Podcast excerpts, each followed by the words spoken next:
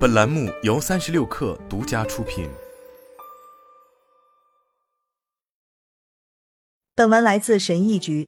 失眠很可怕，但其实失眠很容易治疗。治疗失眠不要仅仅依靠药物，尝试以下十种有效的方法，可以帮助你改善失眠，让你的生活恢复正常。本文来自翻译，希望能对你有所启示。我们中的大多数人在经历过失眠后，都会感到非常痛苦，头晕眼花、疲惫、心情烦躁。人们普遍感觉到自己无精打采、头昏昏沉沉。相信失眠患者对这些症状再熟悉不过了。一般来说，失眠包括持续难以入睡，每周至少有三个晚上会发生这种情况。对于那些患有慢性或者短期失眠的人来说，这种情况至少会持续三个月。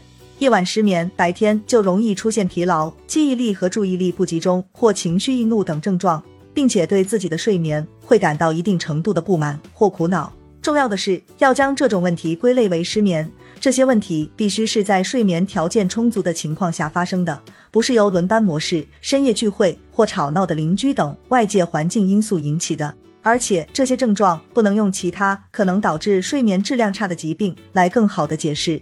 比如昼夜节律紊乱或睡眠呼吸暂停。据估计，大约有三分之一的人经历过一种或多种失眠症状，大约百分之十的人符合慢性失眠的标准，使其成为最普遍的疾病之一。尽管失眠现象很常见，但由于多种原因，基于科学证据，治疗失眠症仍然是一项挑战，所以很多人都没有得到有效治疗。许多健康专业人士对失眠仍不完全了解。研究发现。医学生平均每天只有二点五小时接受关于睡眠方面的学习，他们经常忽略失眠症状。此外，很少有人真正寻求解决睡眠问题的建议，他们也很难知道该向哪里求助。睡眠作为一个专业领域是不受监管的，这意味着任何人都可以自称是睡眠专家，即使他们没有接受过任何临床培训。失眠症患者常常渴望找到解决方法，这使得他们更容易受到毫无根据的承诺和快速解决睡眠问题的诱惑。根据多年来我作为一名临床心理学家与失眠患者打交道的经验，当有人向我求助时，在这之前，他们通常已经尝试过各种药物试剂、补救措施和治疗方法了。这些方法都来自各种不专业的人士，他们可能还去看了全科医生，开了安眠药。虽然安眠药可以提供一些短期的缓解，但它们不能解决失眠的根本原因，而且有依赖的风险。所以医生倾向于只开一段时间的安眠药。失眠患者通常会对自己的康复机会感到悲观，并对任何进一步的睡眠建议抱有怀疑态度。值得庆幸的是，有可靠的科学证据支持非常有效的治疗失眠的方法。失眠认知行为疗法被睡眠障碍领域的权威人士认为是治疗失眠的黄金标准。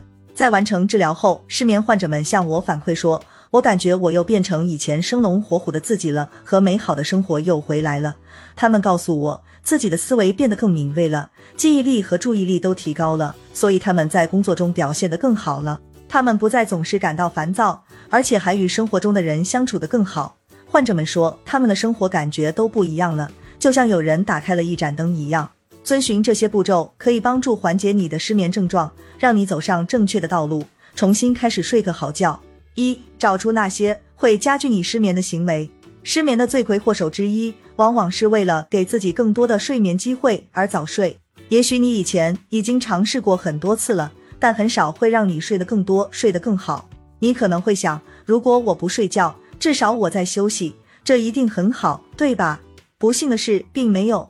事实上，它会让事情变得更糟，因为在床上花太多时间保持清醒会让大脑混乱，大脑会将床与清醒联系起来，从而让你更难入睡。当人们极度渴望睡个好觉时，他们有时会采取另一种策略——喝酒。这里有一个睡眠误区：喝酒有助于睡眠，酒精可能会帮助你更快的入睡。实际上，酒精会严重破坏你的睡眠质量，因为你的睡眠恢复能力较差，心脏负荷压力更大。你更有可能会经常性在半夜醒来好几次。白天喝咖啡是一种可以理解的策略，许多人在白天感到昏昏沉沉和疲劳时都会喝咖啡来提神。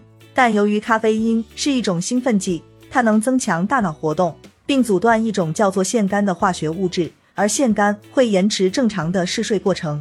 在下午或晚上喝咖啡或摄入其他形式的咖啡因会对睡眠造成风险。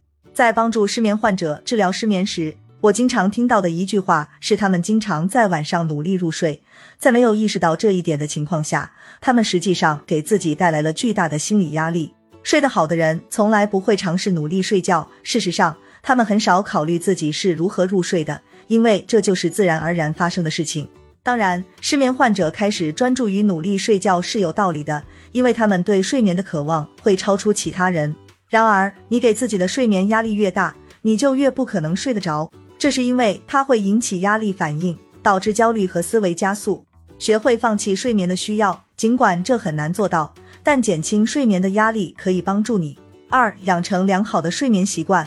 大多数失眠患者可能已经在某个阶段被告知过睡眠卫生、规律的睡眠时间和习惯的重要性，因为这是健康专业人士提供的标准睡眠建议。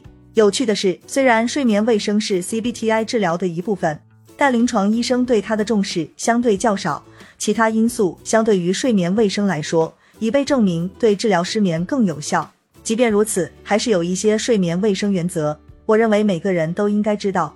我对患者们的解释是：我们希望消除任何可能影响他们睡眠的东西，所以他们需要致力于让自己的睡眠卫生非常干净，以增加在其他策略上取得进展的机会。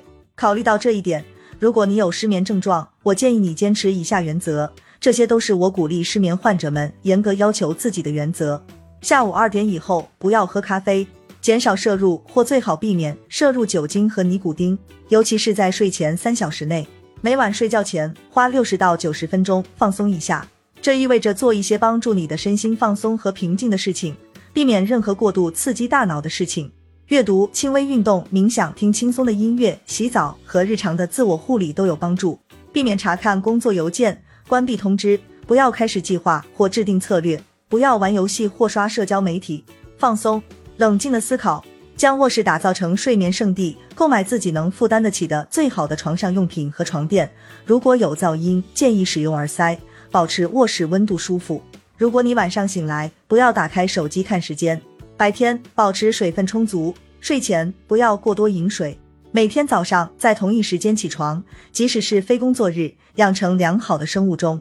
多去户外走走，尽可能多的吸收阳光，尤其是在早上。即使是阴天，如果你不能出去，坐在窗边眺望也是一个不错的选择。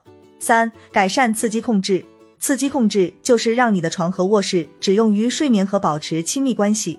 如果你有失眠症，理想情况下。这意味着，当你在卧室时，不要吃东西、阅读、工作、看电视、玩游戏和处理待办事项等。这是因为我们希望你的大脑在卧室环境和睡眠之间形成强烈的联系。卧室就只是用来睡觉的。这是基于经典条件反射的巴甫洛夫原理，刺激重复配对，最终形成强烈的联系。我们希望大脑在进入卧室后就开始分泌褪黑素，它会对黑暗做出反应，因为这会帮助你入睡。我们不希望你的大脑将卧室与制定战略、计划工作、担忧、玩耍等联系在一起。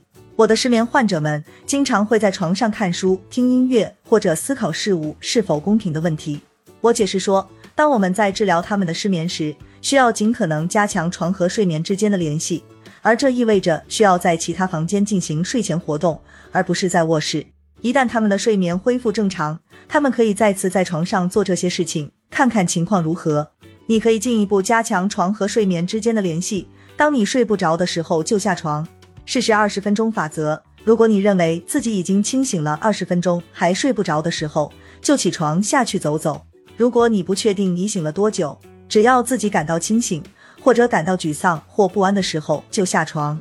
与其躺在床上被无法入睡折磨，还不如下床去另一个舒适、温暖、灯光昏暗的房间做一些温和的事情。直到你开始感到困倦，然后你再回到床上，在另一个房间里读书、做填字游戏、听音乐或播客，任何一种都可以，只要不太刺激，也不需要盯着明亮的屏幕。但是不要躺下，我们不希望你在沙发上睡着。现在的目的就是想让你的大脑把困意和床联系起来，所以只要你困了，就记得回到床上。四、挑战对睡眠无益的信念。你对睡眠的看法是导致失眠的关键因素。我遇到过很多人，随着时间的推移，他们变得确信自己根本无法睡好觉，而且他们永远不会再睡好觉了。人们常常开始相信自己能睡个好觉的唯一方法就是吃药。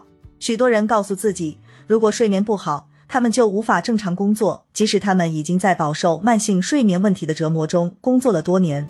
患有失眠症的人会觉得他们无法控制自己的睡眠，也无法改善睡眠。这些想法是完全可以理解的，因为失眠会让人感到绝望。然而，由于失眠对我们的情绪和认知功能有负面影响，睡眠不好的人往往难以灵活思考，信念变得更加悲观。他们觉得自己克服困难能力更弱。如果你认为自己对睡眠的想法可能会让事情变得更糟，试着用这种方法解决它们。提示：最好在白天尝试这个练习。一、注意我现在对睡眠有什么想法，这种感觉有多真实。二、找出触发点，现在正在发生的什么事情可能会导致我这样想。三、练习自我同情，睡眠问题会让我这样想，这是可以理解的。四、退一步问，我愿意在这方面犯错吗？有没有另一种看待这个问题的方式？有没有可能是我现在没有看到事情的全貌？五、重新平衡这方面的实际证据是什么？当我感觉不那么累和疲倦，也不再有压力时，我会怎么想睡眠问题？六、认清自己的需求，我现在能为自己做些什么才能感觉好一点？五、试着大脑转储来缓解思维紊乱。很多人都在与思维做斗争，他们一醒来，大脑就瞬间启动，满脑子都是他们需要做的事情、担忧、回忆等等。这通常是白天压力过大的结果。一个可以减少这种情况对睡眠影响的策略是大脑转储练习。你可能想要在睡觉前至少一个小时做这个练习，记下你脑海中浮现的每一件事。这并不需要详细描述，它可以是一个简短的要点列表。这个策略是把想法从你的头脑中拿出来，写在一些有形的东西上，比如笔记本，可以帮助你整理大脑思绪，甚至可以给你新的见解和观点。六、睡前使用放松技巧，渐进式肌肉放松是帮助身体放松的好方法。这反过来可以帮助大脑感觉更平静、更安静。这是一个简单的技巧，你可以在第一次上床睡觉时练习。以下是如何做到这一点：在床上找一个舒适的姿势，仰卧可能是这项运动的最佳选择。闭上眼睛，以你觉得自然的方式平静的呼吸三十秒。在继续平静呼吸的同时，想象慢慢的从头顶到脚趾扫描你的身体。当你这样做的时候，检查你的任何肌肉是否有紧张的感觉。当你发现肌肉有些紧张时，把注意力集中在那个肌肉群上，无论是你的肩膀、脖子、面部肌肉，还是其他肌肉群，轻轻的绷紧并保持它，直到它开始感到有点不舒服。注意那些肌肉的感觉，然后放松，让肌肉完全放松，变得柔软。在同一肌肉群重复这一步骤，然后继续你的身体扫描，然后转移到另一个肌肉群。试着把你的手握成拳头，一直握到它开始感到不舒服，然后轻轻的放松，直到所有的紧张感都流出了你的手。重复这个动作，同时继续平静的呼吸。七、谨慎的考虑限制睡眠。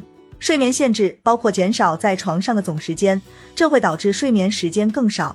这一做法通过调节睡眠的生物压力来提高整体睡眠效率，因为在床上花费的清醒时间更少了。人们可能需要几周的时间才能开始感受到这一做法的益处。它的确通常是 CBTI 中最具挑战性的部分，尽管如果能坚持下去，它通常是非常有效的。它往往会导致更巩固的睡眠，人们会开始对他们的睡眠感到更满意。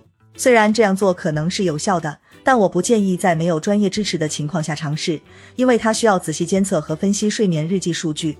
此外，这种做法也不适合每个人，因为它会导致短期睡眠时间不足。如果你有失眠症状，想要尝试一种温和的睡眠限制方式，那么一个安全的方法是试图推迟就寝时间，不管你睡得如何。理想情况下，你希望只有在自己感到非常困的时候才关灯睡觉。试图在你的身体和大脑准备好之前入睡是失眠症患者陷入的一个常见陷阱，所以推迟睡觉时间有助于减少入睡所需的时间。八，如果需要，寻求专业帮助。如果你的失眠症状非常严重，给生活带来了痛苦和严重的影响，甚至降低了你的整体生活质量，那么最好是从受过 CBTI 培训的合格睡眠专家那里获得专业支持。大多数睡眠专家往往是受过医学训练的医生。因为大多数睡眠障碍的治疗是医学药理学方面的，而不是心理学方面。